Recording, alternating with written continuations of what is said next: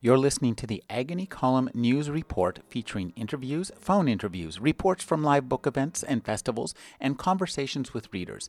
You can find additional news, interviews, book reviews, and more five days a week at the Agony Column website at trashotron.com slash agony.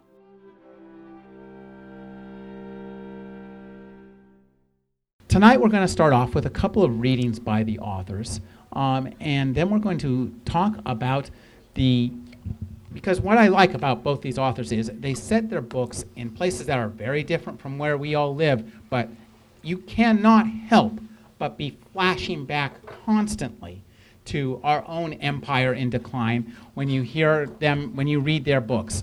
So uh, let's start. Um, would you like to start, Tony? You seem to have. I, I feel like I'm the support act tonight. No, you're not. We're no, no, all no, no. It's you don't follow the Beatles. Um, you go down, you know, and this, so all the people that come because they're late, you know, they'll say, who's that person there? and um, we're all waiting for Martin Cruz-Smith. So this is, um, my name is Tony Broadbent. I write about a cat burglar in post-war London. Uh, uh, that's in England. And that was just about the time that uh, uh, uh, England began to lose its empire. Uh, uh, the, the, the, England was bankrupt. You may have heard of it. There was a war, and we stood alone uh, with Australia, New Zealand, South Africa, and Canada. But we still stood alone, and for about a year before you wonderful people came to join us in the war that um, had to be fought against true evil because you could identify the evil. Anyway, we won it with your help, and thank you very much. Um, uh, the, the money uh, that we, we used uh, uh, to fight that war, in fact, one of the things that um, President Roosevelt did was send a, um, a large American warship to South Africa to get all the remaining British gold and take it uh, back to New York. And most of the British businesses of the time uh, were sold to American interests at a fire sale, I think it was called. Uh, we paid all the money back in, uh, uh, let me see, in 1999. All the money was paid back to um, uh, America, and we thank you. We still owe money to Canada, uh, but that's another story. Anyway, Rick sent us an email and said, you know, read something that might reflect the present condition in America. So I thought, you're entering austerity. I'll read you the what was called the prologue of uh, this book called The Smoke. The Smoke is a Cockney slang for London town. You have Big Apple for New York. We call London the Smoke, and that's based on all the smokestacks. Your uh, if you think of William Blake and the um, uh, dark satanic mills, well, London was a dark satanic mill. And until the middle 50s, we had the fogs of Sherlock Holmes. But since then, even the buildings that I knew as a child, I can't even recognize anymore because they're no longer dirty, they're all white. And that's what they call it Whitehall. Oh, never mind. but first, a word or two in your shell like ear. The war had ended, but the peace that followed was uh, far worse than anybody could ever expected. Rationing was in full force. We all had to carry identity cards. Crime was on the rise, and there were masses of unrest.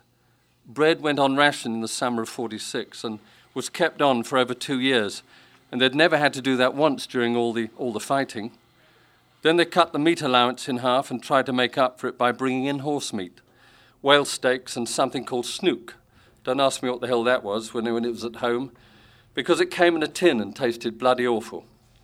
But that was just about par for the course for anything you could officially get your hands on, as anything halfway decent went straight away for export. You had to put up with it, though, because there was nothing else. Nothing. And around London's East End, or what was left of it after the Blitz, a good few people started eyeing their cats and dogs in a different light. I can tell you. Make do and mend, it was called. And just to rub it all in, it was the cruelest winter in living memory. The River Thames froze over and snow blanketed the streets. And if that wasn't bad enough, the idiots had gone and nationalized the coal mines. And when the Smithfield, Smithfield market porters went on strike, they had to send the army in to keep the meat moving. There would have been rioting in the streets otherwise, and that was something the powers that be could never let happen. And in those first bone chilling months of 1947, it looked as if Clement Attlee's Labour government had done what even Adolf Hitler hadn't managed to do, and that was bring the country to its knees. There was no heat, no light, and no water. Factories were at a complete standstill, and so were the roads and the railways. Big Ben froze solid, and for a while it seemed to many of us as if time itself had stood still or started going backwards, because millions of men found themselves thrown out of work again. And deep down inside, everybody feared another depression and the mass unemployment that went along with it. It was the frigging nightmare of the 30s come back to haunt us. No jobs meant no wages, and that meant the dole or the means test, and no one who'd lived through it all before could ever forget it. And neither could their kids. It marked you for life. The Blitz had nothing on it. If a Jerry bomb got you, at least you went quick. The only way to survive was to bend the rules. There was no other choice. Everything was on ration eggs, bacon, tea, margarine, cornflakes, tinned milk, tinned apricots, tinned sardines, coats, skirts, trousers, socks, shoes, underpants. And to add insult to injury, you had to queue for anything worth having, whatever it was. People only had to see a queue, and they'd go and stand in it, even if, even if they didn't know what the hell it was for. And if you didn't know, if you didn't want whatever it was, you took it anyway and traded it for something else later. Even with only half a brain, you could see the black market was one of the few things in the country that was working properly or at all. So everyone was on the fiddle in one way or another, and I do, do mean everyone. High born or low, it made no difference. Nobs, toffs, men of the cloth, the whole lot of them. The ladies, too. Whether they came from Mayfair or Hackney Wick.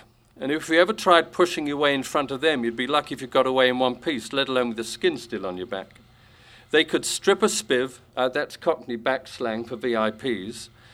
They could strip a spiv, or very important persons, of whatever he'd got in his suitcase in minutes, whether it was nylons, lipstick, perfume, whiskey, or a tin of peaches. Horrible to watch it was.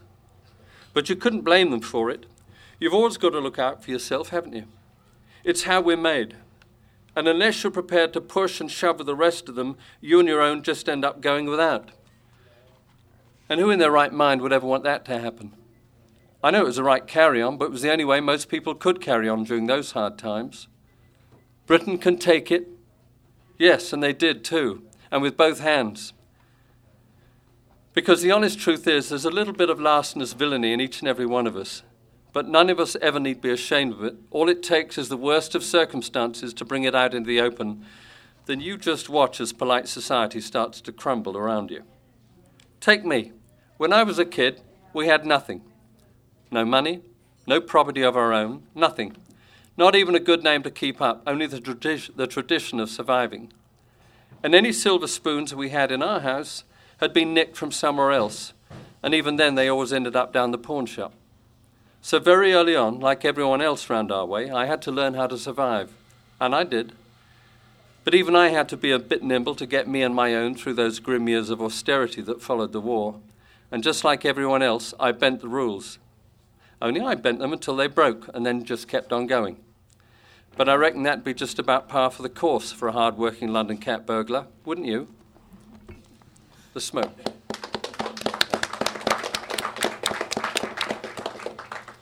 Martin, would you like to read from uh, Three Stations? Sure, I'll read the uh, first chapter.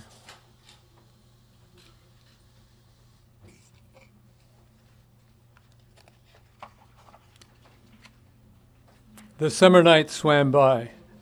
Villages, ripening fields, derelict churches flowed and mixed with Maya's dreams. She tried to stay awake, but sometimes her eyelids had their way. Sometimes the girl dreamt of the train's first class passengers tucked away asleep in their compartments. Hard class had no compartments. Hard class was a dormitory coach where a few lamps were still lit and snoring, muffled sex, body odor, and domestic quarrels were shared by all. Some passengers had been on the train for days and the fatigue of close quarters had set in. A round the clock card game among oil riggers soured and turned to resentment and accusations. A gypsy went from berth to berth hawking a shawl. University students traveling on the cheap were deep in the realm of their headphones. A priest brushed cake crumbs from his beard. Most of the passengers were as nondescript as boiled cabbage. An inebriated soldier wandered up and down the corridor. Still, Maya preferred the rough sociability of hard class to traveling first class. Here, she fit in. She was 15 years old, a stick figure in torn jeans and a bomber jacket, the texture of cardboard, her hair dyed a fiery red. One canvas bag held her earthly possessions, the other hid her baby girl of three weeks, tightly swaddled and lulled by the rocking of the train. The last thing Maya needed was to be trapped in a compartment under the scrutiny of snobs. Not that she would, could have afforded first class anyway. After all, a train was just a communal apartment on rails, Maya decided. She was used to that. Most of the men stripped to warm up pants, undershirts, and slippers for the duration. She watched for any who would not, because a shirt with long sleeves might conceal the tattoos of someone sent to bring her back. Playing it safe, she had chosen an otherwise empty berth. She talked to none of the other passengers, and none noticed that the baby was on board. Maya enjoyed creating stories about new people, but now her, cre- her imagination was caught up with the baby, who was both a stranger and part of herself. The baby was, in fact, the most mysterious person she had ever met. All she knew was that her baby was perfect, translucent, unflawed. The baby stirred, and Maya went to the vestibule at the end of the car. There, half open to the wind and clatter of the train, she nursed the baby and indulged in a cigarette. A full moon kept pace. From the track spread a sea of wheat, water tanks, the silhouette of a shipwrecked harvester. Six more hours to Moscow. The baby's eyes regarded her solemnly. Returning the gaze, Maya was so hypnotized that she did not hear the soldier join her in the vestibule until the sliding door closed behind him and he said smoking was bad for the baby. His voice was a jolt, a connection with reality. He removed the cigarette from her mouth and snapped it out the vestibule window. Maya took the baby from her breast and covered herself. The soldier asked if the baby was in the way. He thought it was. So he told Maya to put the baby down. She held on, although he slid his hand inside her jacket and squeezed her breast hard enough to draw milk. His voice cracked when he told her what else he wanted her to do. But first, she had to put the baby down. If she didn't, he would throw the baby off the train. It took a second for Maya to process his words. If she screamed, could anyone hear her? If she fought, would he toss the baby like an unwanted package? She saw it covered with leaves, never to be found. All she knew was that it was her fault. Who was she to have such a beautiful baby? Before she could put the baby down, the vestibule door opened. A large figure in gray stepped out, gathered the soldier's hair with the grip of a butcher, and laid a knife across his neck. It was the babushka who had been suffering the crumbs of the priest. The old woman told the soldier she would geld him next time they met, and gave him a vigorous kick as a demonstration of sincerity. He could not get to the next car fast enough. When Maya and the baby returned to their berth, the, the babushka brought tea from a samovar and watched over them. Her name was Helena Ivanova, but she said that everyone up and down the line called her Aunt Helena. Worn out, Maya finally allowed herself to plunge into true sleep down a dark slope that promised oblivion. When Maya next opened her eyes, sunlight, sunlight flooded the coach. The train was at a platform, and the dominant sound was flies circling in the warm air. The fullness in her breast was urgent. Her wristwatch said 7:05. The train was expected to arrive at 6:30. There was no sign of Angelina. Both baskets were gone. Maya rose and walked unsteadily down the corridor. All the other passengers, the boisterous oil riggers, the university boys, the gypsy, and the priest, were gone. Aunt Helena was gone. Maya was the only person on the train. Maya stepped onto the platform and fought her way through early morning passengers boarding a train on the opposite side. People stared. A porter let his baggage cart coast into her shin. The ticket takers at the gate didn't remember anyone resembling Aunt Helena and the baby. It was a preposterous question. People in the platform area were making goodbyes, and hundreds circulated around kiosks and shops selling cigarettes, CDs, and slices of pizza. A thousand more sat in the haze of the waiting room. Some were going to the wilds of Siberia, some all the way to the Pacific, and some were just waiting. But the baby was gone.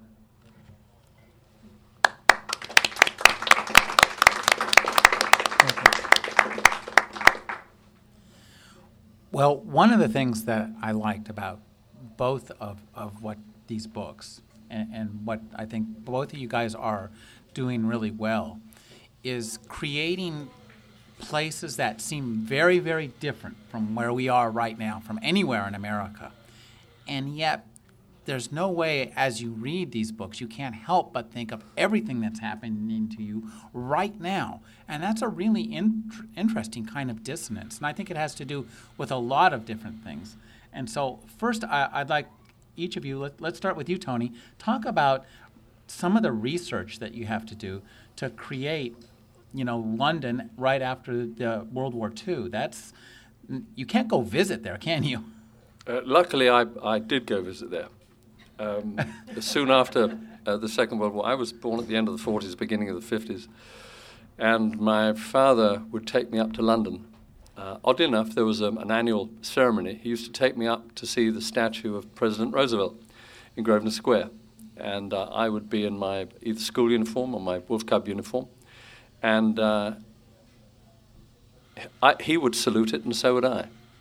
And he'd say, without that man and Mr. Churchill, we wouldn't be here and that was uh, then I'd be taken up the street to Selfridges to meet Father Christmas and Uncle Holly. So for me, Winston Churchill, President Roosevelt, Father Christmas, and Uncle Holly were all very real in my in my extreme youth. Uh, then, as um, uh, he would take me to um, uh, the museums, uh, and then for a special treat, I would go to a street market. It would either be Petticoat Lane uh, or one of the ones that I, in fact, purloined in, in my own novels is Church Street Market, just off the Edgware Road. And it was the sights and sounds of that. And even one particular occasion, uh, he pulled me literally into a shop doorway and said, That's Jack Spot.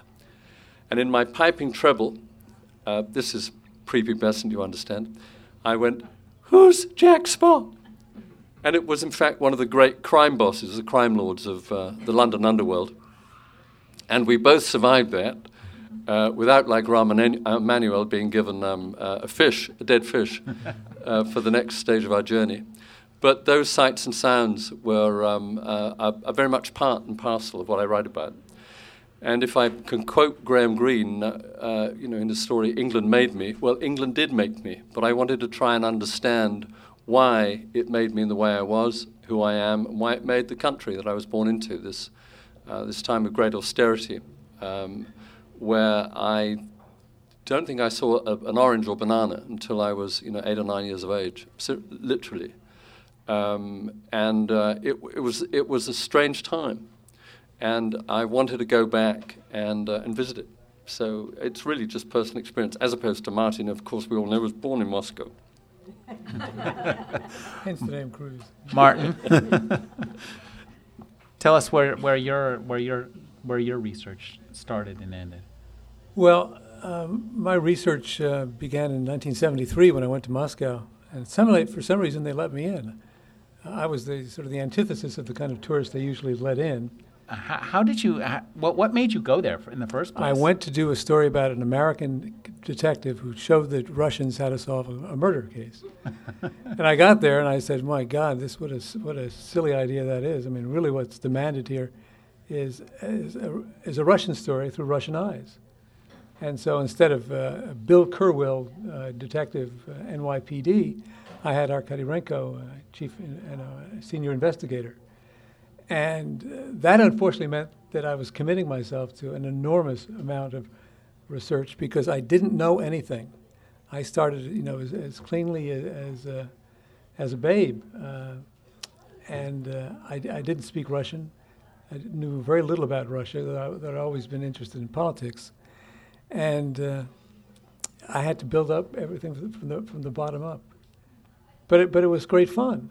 I, I love research. For one thing, it's not writing. you know, you can you can claim to be you know you, you, you can claim you can be eating uh, something like a plate of spaghetti in, in, as long as it's in Rome, and that that makes it uh, research. So I, I, I, I don't know if borscht in Ru- if, a, if a bowl of borscht in Russia is quite as appealing as a, as a plate of spaghetti in Rome, though. well, we, we always got the same meal when I was there back in '73. It was a, it was it, was identified as fish salad, but but the, the, fish had swum by. It was ba- it was potatoes, and you know the thing is they, they act as if you don't know it's potatoes. really? At that time, but, but uh, in fact, in fact, they, they, they knew they knew the waiter knew that it was that he was going to get no thanks in return, and so he he decided not to uh, visit your table. That was par for the course.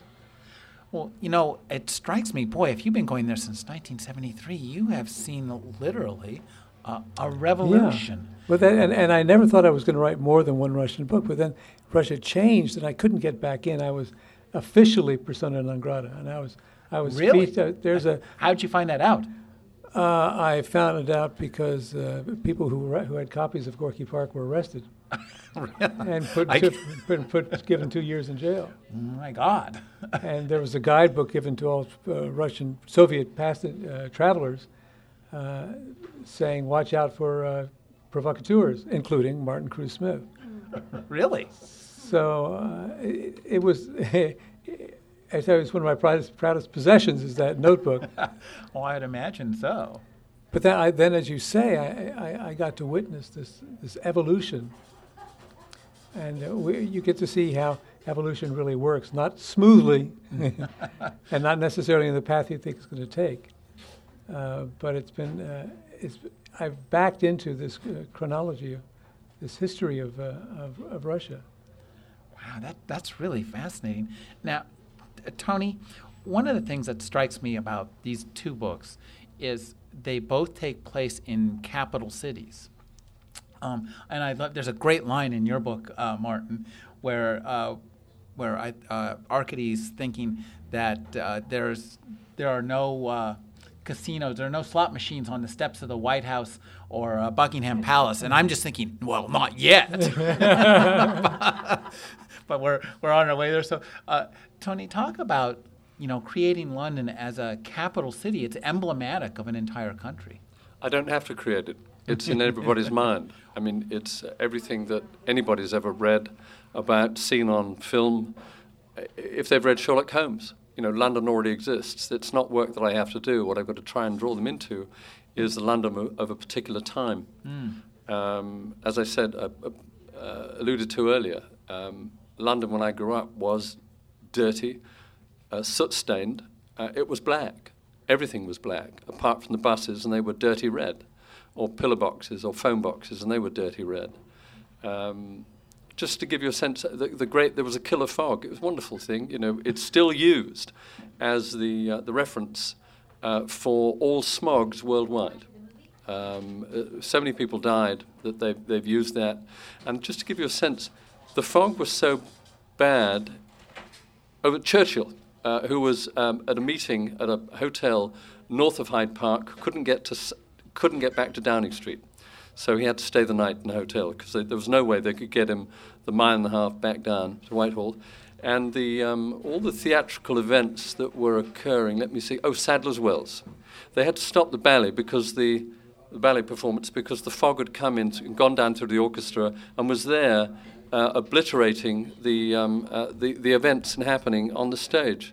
So they had to do it just in case people, um, uh, uh a ballerina was thrown and not caught.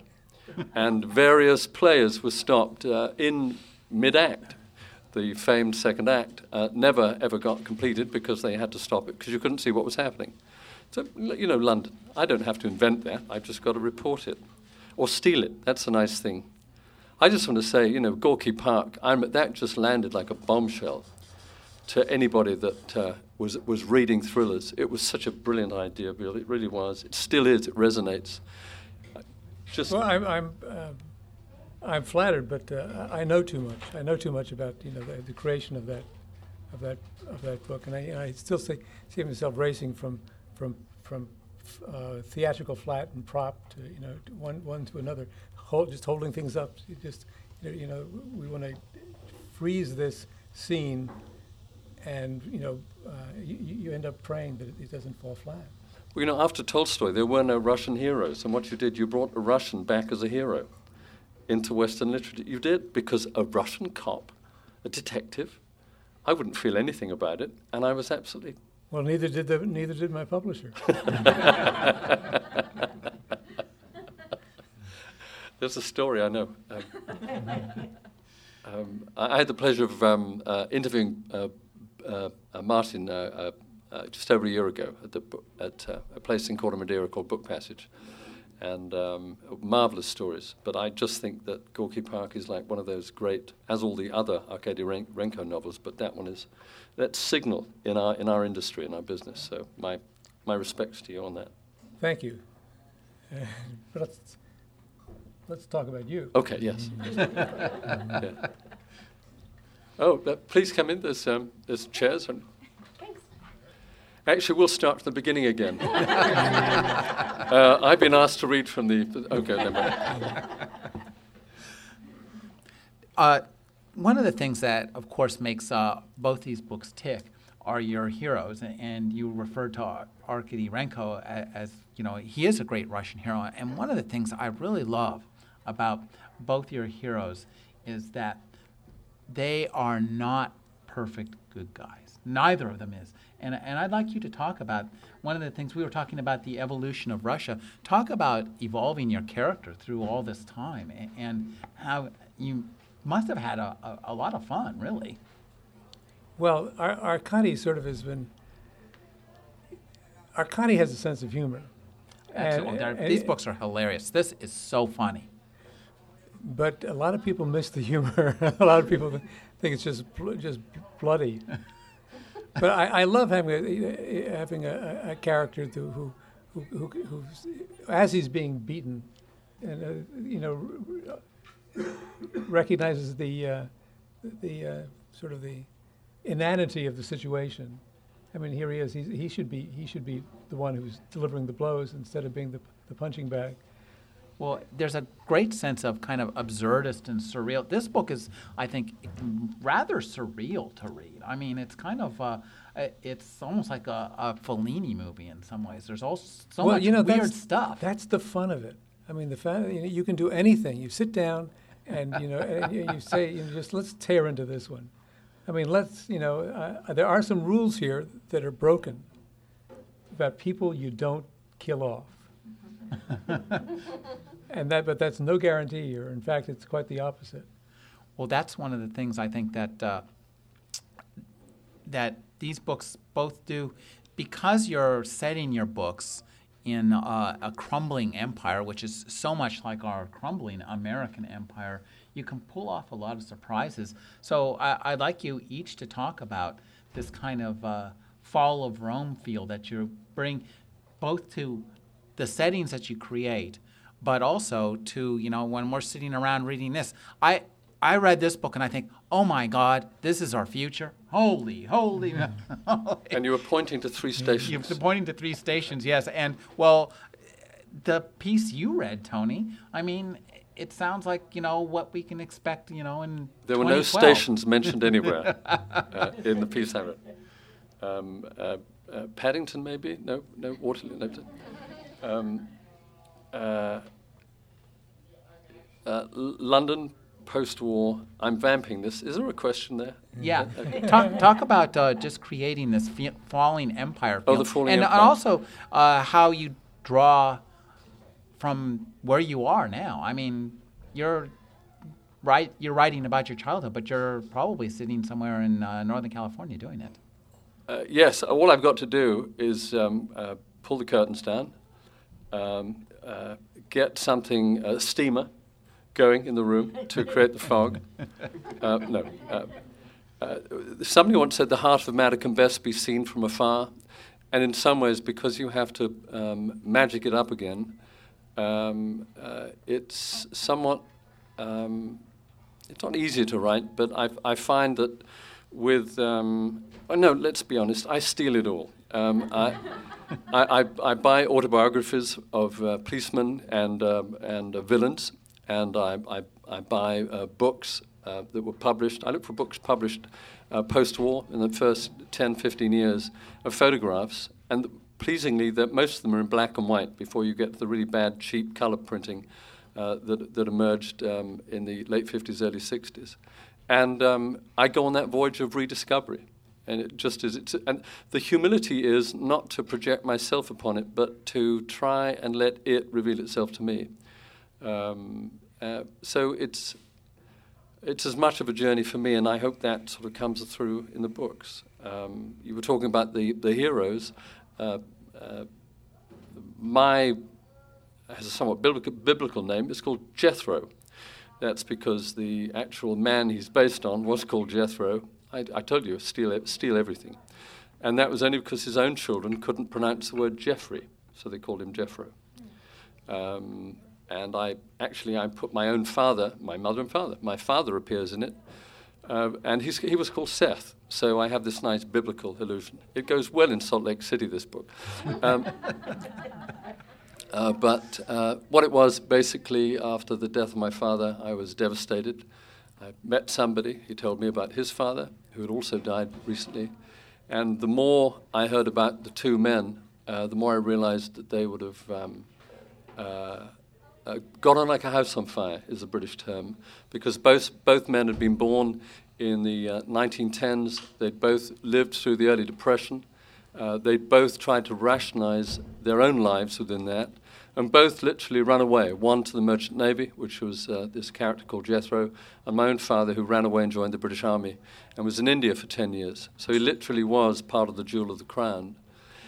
And then they both fought this war to end all wars again, the Second World War, and they both had this extreme morality where uh, a family and friend and their words was the absolute bonds of their life.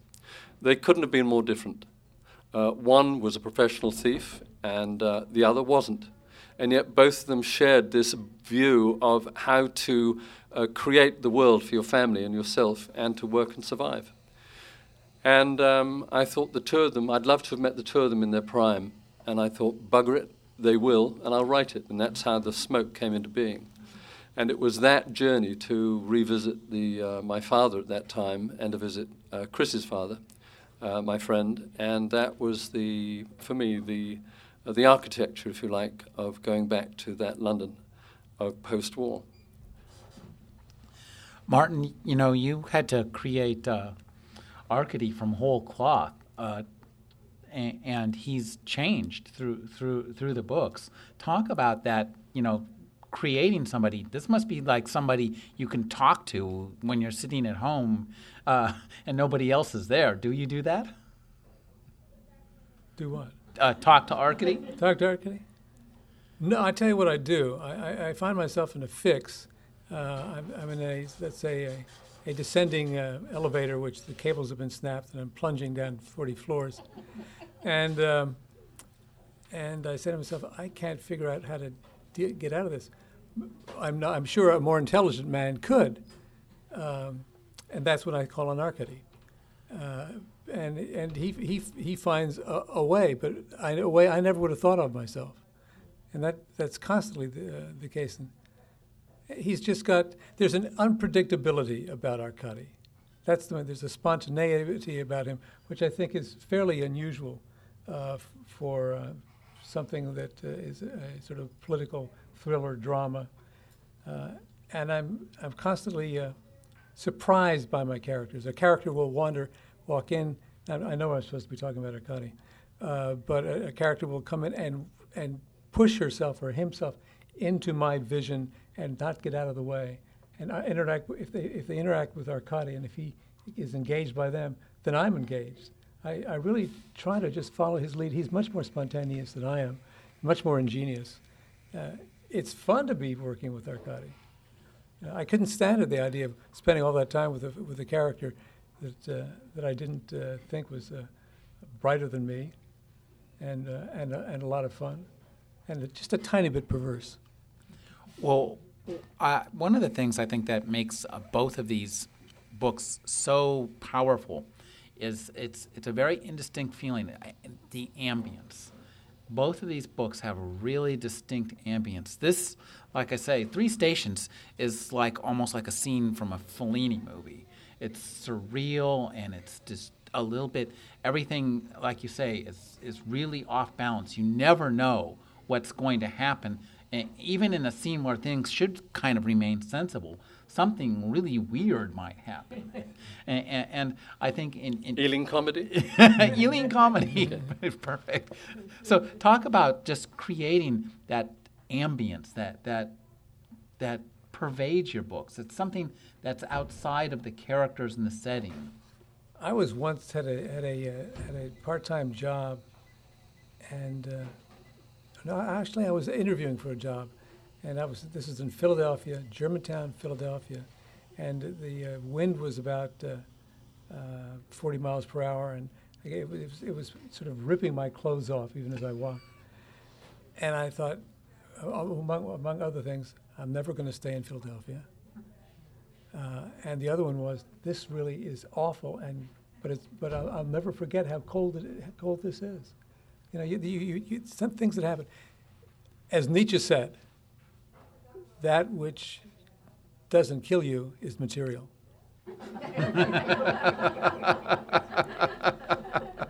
and you know, you just you just this you you remember moments, and, and they just you know they're they're they're there. Will you please look at look at them? There's a, they're glowing for God's sakes, you know.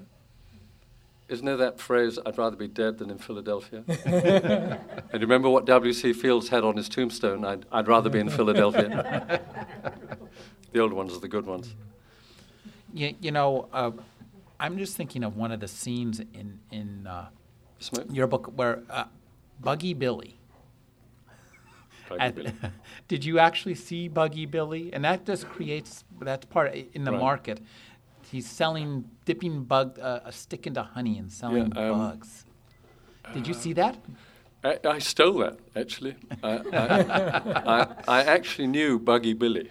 You did. I knew Buggy Billy. Although Did you buy was- bugs from him? I, I didn't. That wasn't the name that he used when I knew him. Uh, it was. Um, but again, after the Second World War, uh, people did what they did to survive, and he told me uh, that he put together a bug, uh, a bug farm on a bomb site near Paddington Station, and the way he had of selling them was he fashioned a long leather glove that literally covered his entire arm.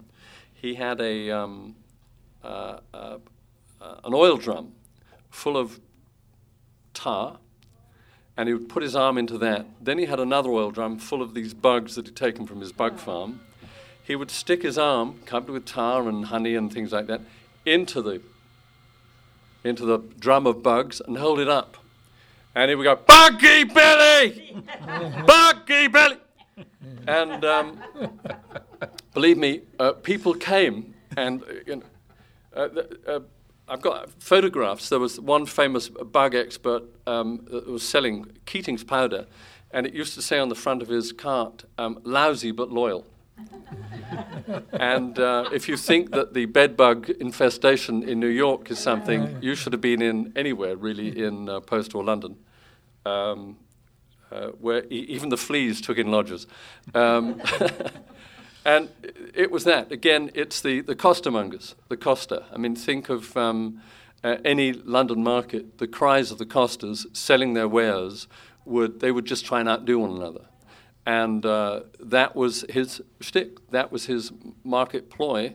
And he would, he would have um, uh, uh, uh, a team of boys that would be the first handoff boy, the second handoff boy that would be taking the money, rather like the Baker Street irregulars. So I s- stole those characters. I mean, I've taken all the names of the characters in my book, I've stolen from people I was either at school with, or people that I wanted to kill. um, and I do. Uh, it's, it's great fun. I mean, not that I'll ever admit that again in public. Martin, you know, a- a- and uh, Tony, one of the things that we find in your book is this uh, something that we are experiencing a lot now is fear of immigrants. I mean, whenever there's hard times, the the anti-immigration rhetoric just ramps right up. It's impo- nobody remembers it now, but there was a serious anti-immigration uh, movement during the Great Depression here and right afterwards, A- and we have your your characters are uh, in Russia. They're they're worried about the Tajiks. So talk about creating that kind of ambience. Well, it's a, it's a curious one. Uh, it's, it's reflected a little bit in the relationship with Cuba too, Mm-hmm. uh, when they cut that cut Cuba loose. Uh, but they, the Russians have gone through a a, uh, a sudden awakening. They uh, with uh, the breakup of the empire, they all the stands suddenly Kazakhstan and other the other Tajikistan, Turkestan uh, suddenly came into being. And the first thing they did, did was kick out the Russians. and, and, and the Russians had been there for a couple of generations. Were were genuinely hurt. They thought that all these people, all these Central Asian people, just loved being partners with Big Brother, Russia. And then suddenly they, they, were, they, they were all thrown out, and they were, they were re- really upset, especially when the, the, the, uh, the Central Asians, Chechens among, among others, uh, started showing up the uh, fruit markets in, uh, in Moscow. So they feel a little bit uh, double dealt there. Uh, at the same time, of course, they've got a demographic time bomb happening, which is that, they, that uh, they're not, re, not reproducing enough Russians. And you look at a place like Siberia, China would be very happy to take that off Russia's hands. Mm.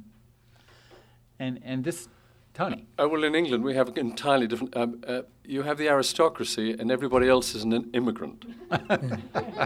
um, uh, and that, in the, in the book, I, Spectres in the Smoke, uh, the two spectres are the, um, the rise again of fascism in post war London, England, and, uh, and the, the emerging spectre of communism. And in fact, when Winston Churchill was voted out of office, um, uh, uh, having won the war, um, uh, even uh, Roosevelt called him and said, Winston, who is this man, Clement Attlee? And Winston said, uh, He's a modest man, sir, and he has much to be modest about. or the other one he said of him was, uh, uh, There's rather less to him than meets the eye. Uh, but that was the time that the uh, American CIA started, of course, uh, out of the OSS, the Operation Office of Strategic Service, but the CIA started soon after. And one of its prime directives was to spy on and infiltrate all the political groups within England because they were rather perplexed that uh, with Winston having uh, won the war, they didn't make him king, they threw him out of office. Whereas you made Eisenhower your president. I mean, just it's the mindset.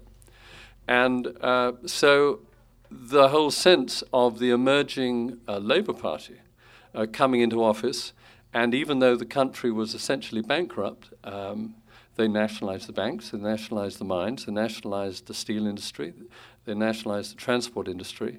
Oh, they, did, they, they started a thing called the National Health, where everybody had uh, health from the cradle to the grave. Uh, quite an interesting concept for a bankrupt country. Anyway, um, during that time, uh, there was a rise of a gentleman that had been in England throughout the 30s called Sir Oswald Mosley. And if you ever um, come across a British uh, historian called David Cannadine, there's a wonderful essay which tracks the, and parallels the two lives of Sir Oswald Mosley and Sir Winston Churchill.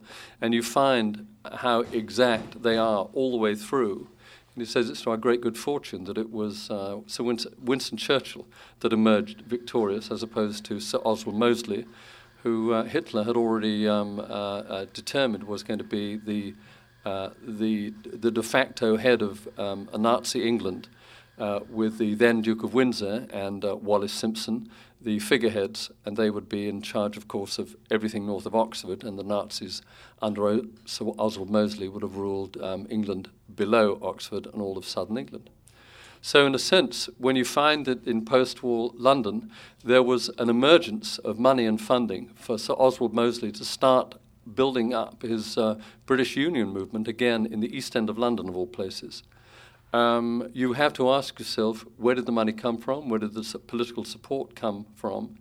And uh, there was a serious um, concern that indeed the Labour Party was going to be the thin end of the communist wedge. That in fact Joe Stalin's um, um million man standing army, do forget that the only reason that um, bread went on rationing in post-war London, post-war England rather, was to feed the Germans. Uh, so that they would in fact be the first bulwark against uh, Joe Stalin's uh, tanks and army. And that was the plan, to try and hold Joe uh, from getting to the channel ports within uh, 14 days and try and push it to uh, three or four weeks, by which time America could once again um, come back into the war. How did we get onto that? anyway, uh, spectres. There you go. Martin, talk about the uh, declining aristocracy in in your novel. as as we have represented. And I think it's really interesting that how you there's a great line in there how uh, one of the one of the uh, oligarchs has just uh, gotten out of prison and now he's he's running a hedge fund, which I think is uh, uh, sounds quite familiar to those of us here. Well, there, there was the, the uh, sacking of. Uh, it's a little bit like the sacking of Rome, but but by the Romans, you know. they, they, they, I like that. They, uh, they, there weren't enough laws. They didn't have the background of, of law to protect property, and so for a few years there, it was a matter of could you seize the property, and then could you buy the judge, and then could you pay off the minister. I mean, it really was. There, were no laws, and then there, then there was uh, laughable uh, enforcement and those, those guys are the ones who set themselves up controlling precious minerals, oil, natural gas, and uh, about everything else. And uh, these are the guys who became the, the new aristocracy. Scared, scared into, I was going to say shitless, uh, but I won't. Uh, uh, by this emergence of this new political force, which was uh, the sort of subservient subservient uh, uh, Yeltsin uh, period, when when they when they there was the big, among, he had his he had his virtues, but he had incredibly incredible flaws, and one was he he let this this this rape of his country take place, and what was the thread there? We're talking about the aristocracy, and just how they have how that works into the plot of your novel. Well, because it's a very fluid aristocracy, and what I was what I was working up to was the fact that uh, that uh, they were get allowed to be to keep all the money. There was a meeting with Putin uh, uh between Putin and the oligarchs, which oligarchs meaning like very very rich people, and uh, and uh, and Putin laid it out for them. He said, "You you can keep all your ill-gotten gains as long as you stay out of politics." And the first man to try uh, try that, uh, see if that was the case, was Khodorkovsky, yeah. who was the richest man on earth, uh, and uh, and found himself uh, in a, in a cage in Siberia. Uh, as an example, and then if a, a, number you'll find a lot of a lot of the old oligarchs. When I say old, I mean they've been very rich for for quite a while. some of them are actually quite young. Anyway, they they own football clubs they own, uh, they own different teams. Uh, they're, they uh, sail their yachts uh, around the world without touching land. Um, a lot of a lot of these uh, oligarchs find it very timely and useful to go abroad, to, to uh, because they if they go back home, God knows what will happen. Mm. Well, you know, it, it, strikes me too that this that these both these atmospheres, these places you've created, are really great places to tell a ripping yarn uh, and, and, give us a, a, great story. So I'd like to hear a ripping yarn. um, well, I don't have any yarn on me right now. Next time I'll bring the yarn. Okay. Good. Well, you could just pull your shirt apart. I mean, But it, uh, that's the thing about um, Putin, isn't it? Because you every year you get another f- official photograph of Putin without his shirt. and it reminds me of um, Alan Ladd, who had it written in all his contracts that there were going to be shots of him without his shirt. I think Matthew McConaughey has the same contract without. And Kirk Douglas. And Kirk Douglas, yes, yes, in the Vikings especially. But I, I think Alan Ladd also had a stipulation that the leading lady would, would be walking in a trough. yes, a legend in his own built-up shoes. uh, Martin, talk about uh, creating the plot for this first. Uh, you know, give us. I, I, I really half the time I don't know what my plots are. Half, some of the times they're just spaghetti, um, and I, I can't make any uh, sense out of them. Um, but sometimes they're really quite clever. But that, that, that that's but that's pure chance. You know, you have enough books and, and you spend enough time you actually, but they come upon you. Like I did a book called Rose. I didn't know what that book was about or who was who until I was halfway through, and then I said, "Oh my God!" You know, it dawned on me what I was, what this story was. It also was interesting for me in terms of the difficulty of writing. That book just flowed by comparison uh, to others. Mm. You love Rose. If you're a son of a Yorkshireman, you can't do anything else but love Rose. Yeah. And Wigan. Aye. you and George. Well, uh, with this, it sounds to me like uh, you, the characters really drive your books. That that you you just set set Arkady loose in amidst this circus. It's a, it's a three stations. It's like a three ring circus. It is, it is, and, and it's got the, its, its preposterous aspects. And then it has its, what I hope are very, it's an emotional book, among other things. It's the most surreal and most emotional book that I've done, and and uh, it's got uh, also, uh, it, it's done as if you're running, as if you're. It should you should feel that you're running as you're as you're trying to read the book. Uh, The pace is that quick, and and uh, and things are flashing by you and you're not sure you're running in the right direction. Uh, it's, it's, it's, it should be uh, an, a breathtaking kind of exercise. It's a, a, a very Ken Russell-ish book. I, I can see a good Ken Russell movie out of this book. Is, is, I don't know if that's a good thing. but it, it is for this book, I think. It, it uh, for me at least, it uh, seemed that you put us off balance from the get go, and you there's no way to even. And as you get partway through the book, you realize, well, there's no way you can get any kind of balance in an environment like this. well, I think that I, a lot of it has that has the fact that when I go to Russia, I spend half my time down in the subways.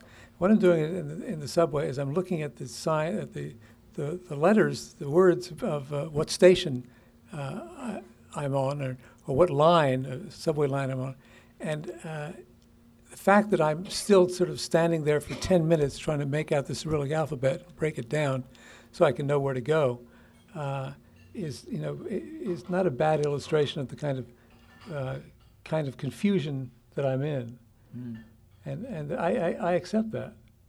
Uh, and it means that things happen that I don't otherwise. You know, I, I expect to see police chasing drunks. I'm not. Expe- I do not expect to see the drunks turn around and chase the police. but that happens. You know, I expect to see uh, the, uh, the men, uh, uh, officers in the bar. I don't expect to see them on the floor of the bar, but they are. You know, it, it's- time and again when I expect one thing, but I have to be f- open to a different experience. I, if I'm on a fishing boat in the factory ship in the Bering Sea, I do not expect women to be on board, but they are, plenty of them, which makes it sort of a small country in itself. And and I do not expect a woman uh, in a, in a red evening gown to come down and grab Arkady by the shoulder and whisk him off to the da- dance floor, but she does. You know, you just you know the, these people are walking around all the time. They're invisible most of the time, but sometimes you, you, you catch one. It's like catching a ghost, uh, and uh, and that's a prize. You, you know, Tony, I, I, I was thinking about your books. I'm still with a red woman coming down in the red dress. They're back for the grace of God. That's She could have had me. You know, I, I'm thinking about both your books. One of the things that makes mystery so interesting is the way we approach them as readers. I think that when you're reading a mystery, you're naturally looking for details, and the writer, whether they're whether they're doing it on purpose or not, are putting in details, and that the experience of reading a mystery, you could write a, a just a general fiction book about the same set of circumstances, but the fact that we know it's a mystery, we're paying, I think, more attention to it, and it allows you as a writer to put us more in that place and tell us more things than just what's going on in the mystery. If I can quote Churchill again, he said about Americans uh, the Americans aren't above uh, uh, learning something as long as you don't set out to teach them anything. um, and it's true. If you, you, we're not writing history books, and we're, we're, we're trying to write um, uh, a tale, and unless you give a damn about the character, unless you, you know anybody that's ever read Arkady Renko, you you love him as a as, as a man it was somebody, and it's the humour in him too, and it's the observation, and the fact that um, I mean, like Philip Marlowe. I mean, he is for me the you know the, pro- the the inheritor of Philip Marlowe because there is that strange sense of irony and observation that is there, and he allows you to be this vehicle that takes you into another world, and he gives a damn. And as um, Chandler famously said, you know, down those mean streets a man must go who himself is not mean, that's Arkady. You know, that's what I try and do with Jethro. Mm-hmm. Unless you give a damn about them and feel that they give a damn about the people that they love and are willing to go right to the edge for them, break the rules, bend the rules, then there's, there's no room for you. There's no room for you to spend time with them. And the most difficult thing, I write in the first person. So I ask you to spend, you know, two or three hours with my character Jethro, and unless, unless you like it, um, you're never going to come back. Like anything else, that's why you, we've kept on coming back to Arkady, because you feel that it, this is a man who is seeing the world, seeing the irony, seeing the stupidities, seeing the humor in it, uh, who's loved and lost, and who's been moved and changed.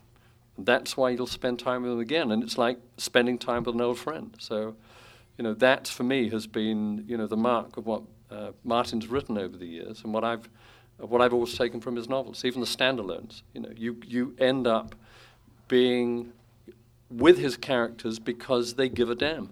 When I first went to work in New York in the 70s, there was a wonderful poster cross track, and it just said, Give a damn. And it was wonderful. I didn't know what it was for. It just said, Give a damn. And I thought, Yeah, yeah, that's right. Arkady gives a damn. Jethro gives a damn. And if that's in your own makeup, it's just like uh, tuning forks. You'll find that resonance and you'll spend time with them. Martin. Yes. I, I love I, I you know uh, Tony is such a good uh, analyst of, of what's going on and and it's it's it's such a tricky thing. You, we're, we're writing we're writing as well as we can, and we're you know we're really we we, we as writers. Um, I, I'm I'm very much aware that this is this is what is going to be left of, of me. Mm. And uh, and as far as I know, you only go around one time. You get one chance, and you seize it or, or, or you or you let it go by. So and that's what I want out of Arkady. But uh, to do that, you can't have a, a Superman. Uh, you have to have a man who often backs into situations. He he's got a sense of probably the the most uh, the aspect of, of these heroes is that uh, they have a code of honor. Yeah. They have they have they they answer to themselves. They answer. They they know when they're ashamed, uh, and at the same time they know when they've gotten hard. I mean, Arkady has gotten harder Yes. uh, o- over the years, and I recognize that. I haven't. I've turned into a puddle, but but he has, and it's a little bit like you know, seeing him now is a, a little bit like a well-used knife. He's thinner but sharper, and. Uh, and and you you have to go with him at the same time. You know, I, I love things that uh, you can do with Arkady you don't do with a with a real Superman. You know, it begins. Gorky Park begins with a scene between, just about begins with him scene between him and his wife, and he, he just wants to have some sex.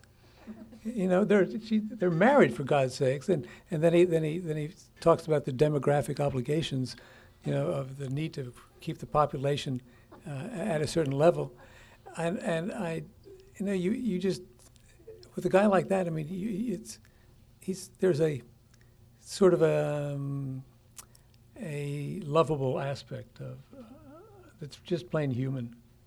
His, his weaknesses are are uh, are pretty uh, pretty evident.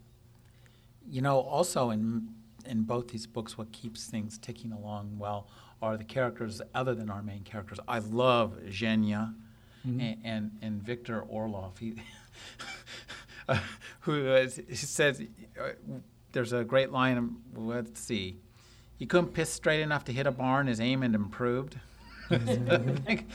I, I love these kind of side characters, and, and I like you both to talk about, you know, the, the ancillary characters that in some ways, you know, really make the main character as well. Well, all, all the characters, uh, I, again, I cheat, I steal. I mean, it's whenever Jethro is involved in anything, the, if he keeps on talking about himself, uh, you get bored. But so I, I have him coupled up with um, uh, Buggy Billy, who also has a double life, and it's called uh, Ray Ray Carmin. Um, and then he gets to meet somebody in the British Secret Service called Simon Bosanquet. Simon Bosanquet, I went to art school with. So I stole his name. I thought it's great. My name's Bosanquet, Simon Bosanquet. You know, it's great. um, and, and it's I try and couple Jethro up with with other interesting characters so that you get you know basically it's a buddy movie in serial form. So that they're always buddies, where there are two of them, and it, for a, a time uh, within different chapters, you just get to see a different facet of Jethro. And that's why you know, when Martin was talking about uh, you know, uh, people spending time with Arkady, you get to know more of Arkady through their eyes. Mm. And that's what I always find in, uh, in Martin's work. You, you, it's, you get to know more about the person that you've really invested your time in. And again, that's the, the mechanism that I try and use in mine. I mean, uh, I again, I stole it. I mean, I based mine on the young Michael Caine of the um, of Alfie and the Ipcress file. Um, uh, and not a lot of people know that, but um, uh, and it's that. It's um, uh, again. Uh, I'm a child of, of, my times. I'm a child of the media. I'm a child of film and television and radio and, uh, and magazines and uh, photo annuals. And um, so for me, that's, that's what it, it's Michael Caine as a cat burglar. Or Cary Grant playing Michael Caine as a cat burglar. or Tony Curtis playing Cary Grant playing Michael Martin, tell us about creating some of the, the side characters because they're almost as much fun when we get to well, them. Well, they are fun. I mean, really, you know, to a, to a degree, this is like a circus, mm-hmm. and you've got uh, it, it's uh, e- each person. There's an act here in this ring, and a different act in another ring, and particularly in this book, which is so spare and full at the same time. Mm, it's, I agree. It's, it's, a, it's really quick read, but it's just rich with so much going on and so bizarre. So there's that curious tension, at least intended, mm-hmm. of, of, that rushing along with the pace, but then knowing that so much is, information is coming your way, and you want at the same time, you know, uh, you want uh, the reader to sort of want the uh, these ancillary characters not to go away, you know, to, to stick around. I, I want to know more about about this person. That's the real trick I think that both of you manage is No matter who we're with, we're, we really enjoy it when we come when we're with when we're with Jenny we go, oh, this is so great. I really love this kid. And, and when we're with Victor or, or mm-hmm. whoever we're with, that's a really that's an interesting, you know, uh, that's a that's a tough feat to pull off. Well, it's tough unless you have fun. and when you have fun, suddenly that loosens up everything. I, it uh, Ar- Arkady is uh, is well served by having someone like Victor, who is even more sardonic than Arkady. so you know we have a we have a, spectrum here, and uh, I, I, I, love I love between Arkady and, and Victor and Victor's car. Uh, it's the Lada. Now, tell us what, it, what, what, I don't know Russian yeah, cars. What is the What is the American equivalent of a Lada? American equivalent of a Lada is a, is a cardboard box with wheels. Uh, it, it, it, it's a small, very inexpensively made car. Uh, and it would look it was a it was a, a, dream when, when nobody had a car. Now everybody has a has has a, a, a Toyota, and so the, that that's it's gone its way. But it's gone its way to such a degree that I have it in the book, and, and it's true, which is uh, sad and crazy. But there are uh, there was at least one area in Moscow, uh, an area called the Golden Mile, right outside the Kremlin, from the Kremlin to the to the Arbat, um, and uh, Ladas, Russian Ladas, are uh, are not allowed to stop there or park. There's really a no Lada zone. There's a no Lada zone. it's a gated community and it, it, it's you know it, it's as bad as us, but then that extra leap forward uh, that uh, only Russians will do, and I mean it's it's thoroughly good because and, our, and is hit by this. This is a Russian car. I'm on a Russian street. How can it be a no Lada? It's it's it's crazy and. Uh, it's it's a, that kind of moment when you come upon it that uh, the sun is shining and fish are uh, fish got to swim and birds got to fly, and uh, I've got to have uh, Arkady's uh, Arkady's insight until I die. Yeah. Can't help loving that car of mine. Yes. Do we have any questions from the audience? Yeah. Over there. I have a question for Martin, which is that, and this is a cynical question, I love your work and I think I read all your novels. How much are, is your creation of the Arkady novels driven by your publisher versus you feel you've got another one coming on? Because you write about stuff having nothing to do with him. Well, the publisher would love the publisher would love to uh, Have one a year. have a bell around my neck and uh, Yeah. and uh, and then uh, milk me ferociously. Uh, and I would do it if it if I worked that way. And he, the, the publisher is just doing what any you know what any cost conscious uh, publisher will, will do. But I, I take uh, I take longer, and I do other books, and I do other books be, because I think it will help me uh, keep Arkady fresh. So the next book I do will not be an Arkady and but I may, but I'm going to see if I can pick up some, some threads from this book and, and present it uh, as part of the next Arkady. Whether people remi- remember that or not, I, I don't know, but it's it intrigues me to to uh, to try it. I mean, there are there are different aspects, things that you want to get uh, want to accomplish with different books, uh, and I, I can't I can't do it as a as a milk cow.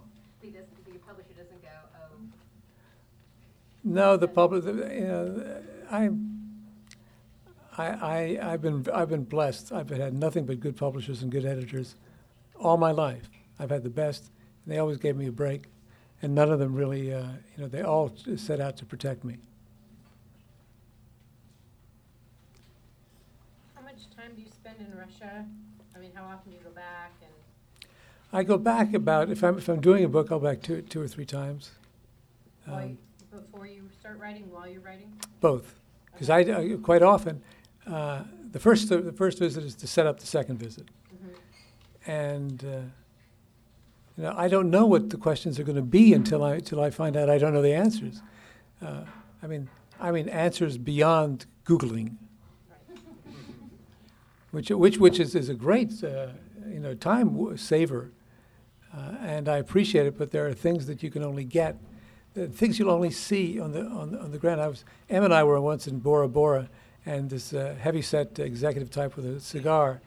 Um, was uh, lying on the uh, blanket next to us, and this very bouncy young woman, probably pri- uh, his executive secretary, came bounding up to the challenge. She said, "Uh, "Irv, it's salty." And he took the cigar and said, "It's the Pacific, babe." Yeah, yeah. But you you don't know the basic things like it, it's salty until you until you've been there and, and jumped in the water. Is it true they call it Gogol in Russia? Oh, never mind. You've set them up, and I'll try not. Tony, uh, how often do you go back to, to London? I mean, Once a year, at least. Once a year? Yeah, I've got family back there still, so it's, I go back.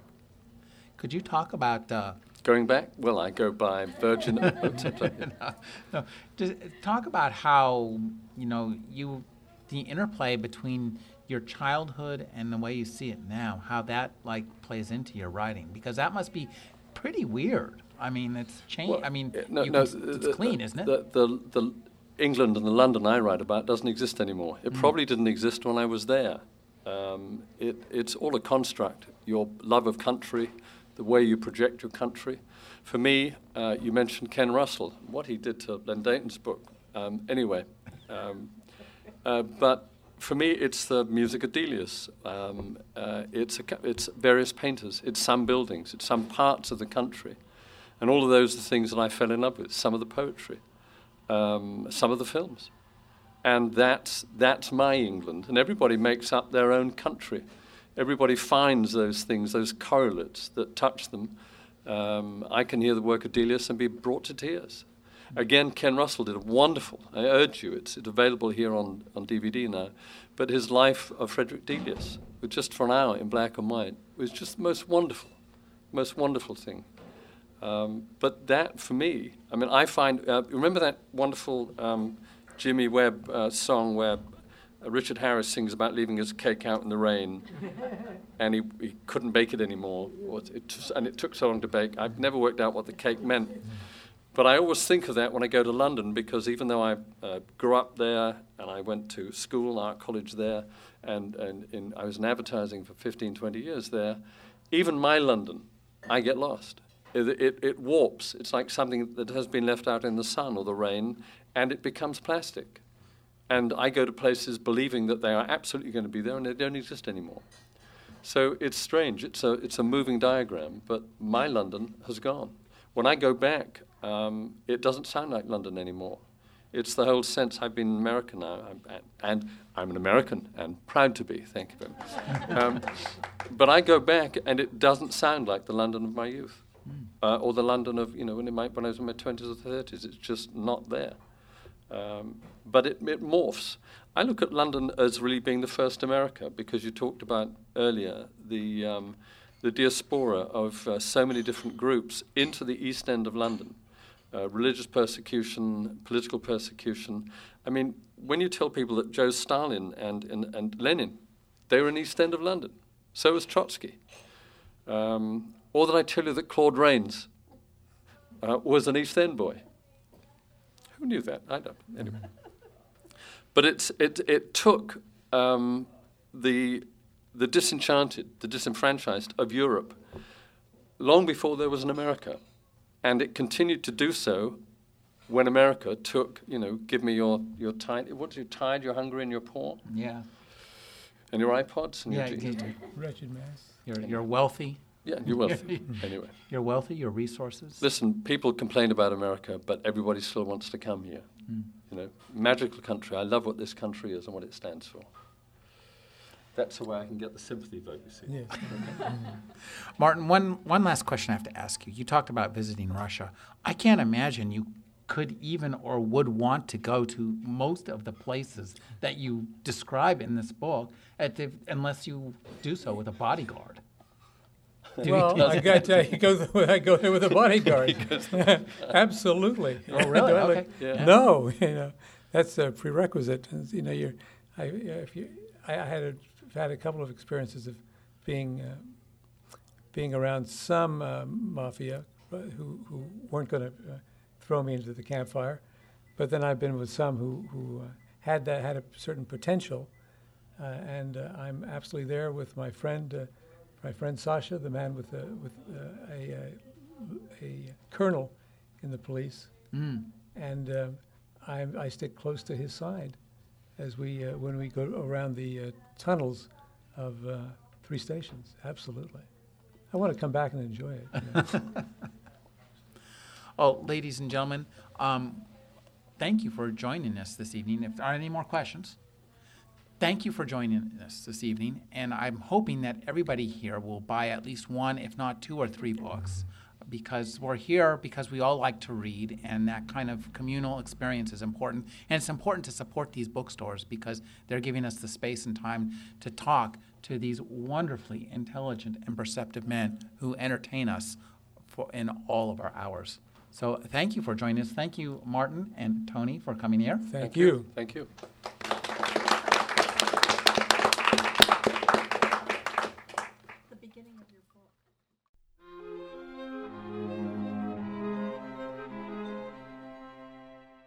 You're listening to the Agony Column News Report featuring interviews, phone interviews, reports from live book events and festivals, and conversations with readers.